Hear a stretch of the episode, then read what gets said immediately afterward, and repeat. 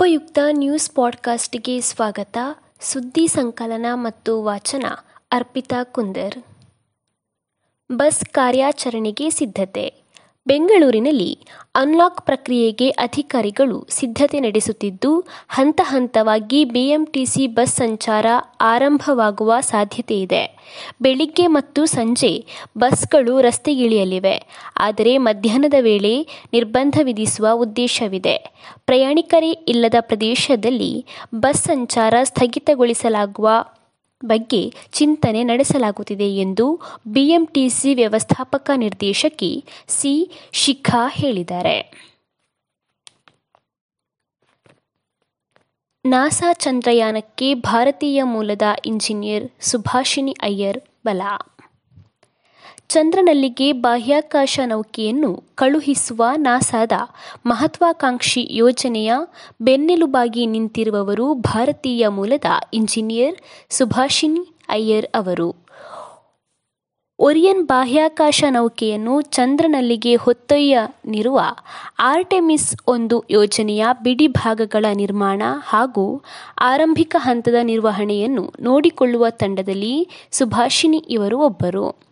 ರಾಕೆಟ್ನ core stage ನಿರ್ಮಾಣ ಪೂರ್ಣಗೊಂಡು ಅದನ್ನು ಹಸ್ತಾಂತರಿಸುವವರೆಗೆ ನಾಸಾಗೆ ಎಲ್ಲ ರೀತಿಯ ಸಹಾಯ ಮಾಡುವ ಜವಾಬ್ದಾರಿಯೂ ಇವರ ಮೇಲಿದೆ ಎಂದು ಮೂಲಗಳು ತಿಳಿಸಿದೆ.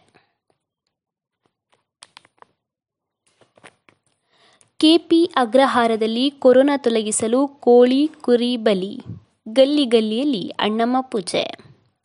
ಜಗತ್ತು ಎಷ್ಟೇ ಮುಂದುವರಿದರೂ ಕೂಡ ಜನರಿಗೆ ಇರುವ ಧಾರ್ಮಿಕ ನಂಬಿಕೆ ಅಥವಾ ಕೆಲವೊಂದು ಮೂಢನಂಬಿಕೆಗಳು ಖಂಡಿತವಾಗಿಯೂ ಬದಲಾವಣೆಯಾಗದು. ಇದಕ್ಕೆ ಸಾಕ್ಷಿಯಾಗಿ ನಗರದ ಕೆಪಿ ಅಗ್ರಹಾರದಲ್ಲಿ ಕೊರೋನಾ ತೊಲಗಿಸಲು ಜನರು ಕೋಳಿ ಮತ್ತು ಕುರಿಯನ್ನು ಬಲಿಕೊಟ್ಟಿದ್ದಾರೆ. ಗಲ್ಲಿ ಗಲ್ಲಿಯಲ್ಲಿ ನಗರ ದೇವತೆ ಅಣ್ಣಮ್ಮನ ಹೆಸರಿನಲ್ಲಿ ಕಲ್ಲು ಸ್ಥಾಪನೆ ಮಾಡಿ ಅದಕ್ಕೆ ಪೂಜೆ ಸಲ್ಲಿಸಿ ಕೊರೋನಾ ನಿವಾರಣೆಗೆ ಪ್ರಾರ್ಥನೆ ಸಲ್ಲಿಸಿದ್ದಾರೆ.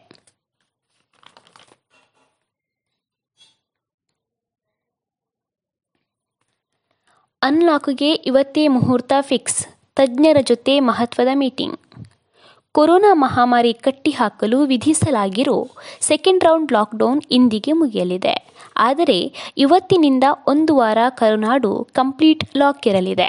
ಜೂನ್ ಹದಿನಾಲ್ಕರ ಬಳಿಕ ರಾಜ್ಯ ಅನ್ಲಾಕ್ ಆಗುತ್ತಾ ಅಥವಾ ಇನ್ನೂ ಮುಂದುವರಿಯುತ್ತಾ ಎಂಬುದು ಇದೀಗ ಜನರ ಪ್ರಶ್ನೆಯಾಗಿದೆ. ಪಾಸಿಟಿವಿಟಿ ರೇಟ್ ಶೇಕಡ ಐದರ ಒಳಗೆ ಬಂದರೆ ಲಾಕ್ಡೌನ್ ತೆರವುಗೊಳಿಸುವುದು ಎಂದು ಹೇಳಲಾಗಿದ್ದು, ಇದೀಗ ಸದ್ಯ ಪಾಸಿಟಿವಿಟಿ ರೇಟ್ ಕಡಿಮೆಯಾಗುತ್ತಿದ್ದು, ಇನ್ನೊಂದು ವಾರದೊಳಗೆ ಸೋಂಕಿತರ ಸಂಖ್ಯೆ ಮತ್ತಷ್ಟು ಕಡಿಮೆಯಾಗುವ ಸಾಧ್ಯತೆ ಇದೆ. ಇದನ್ನಾಧರಿಸಿ ಇವತ್ತು ಡಿಸಿಎಂ ಅಶ್ವತ್ಥನಾರಾಯಣ ನೇತೃತ್ವದಲ್ಲಿ, ವಿಧಾನಸೌಧದಲ್ಲಿ ಮಧ್ಯಾಹ್ನದ ಮಹತ್ವದ ಸಭೆ ನಡೆಯಲಿದೆ ಎಂದು ಮೂಲಗಳಿಂದ ತಿಳಿದುಬಂದಿದೆ ಸುದ್ದಿ ಸಂಚಯ ಆಲಿಸಿದ ಎಲ್ಲರಿಗೂ ಧನ್ಯವಾದಗಳು.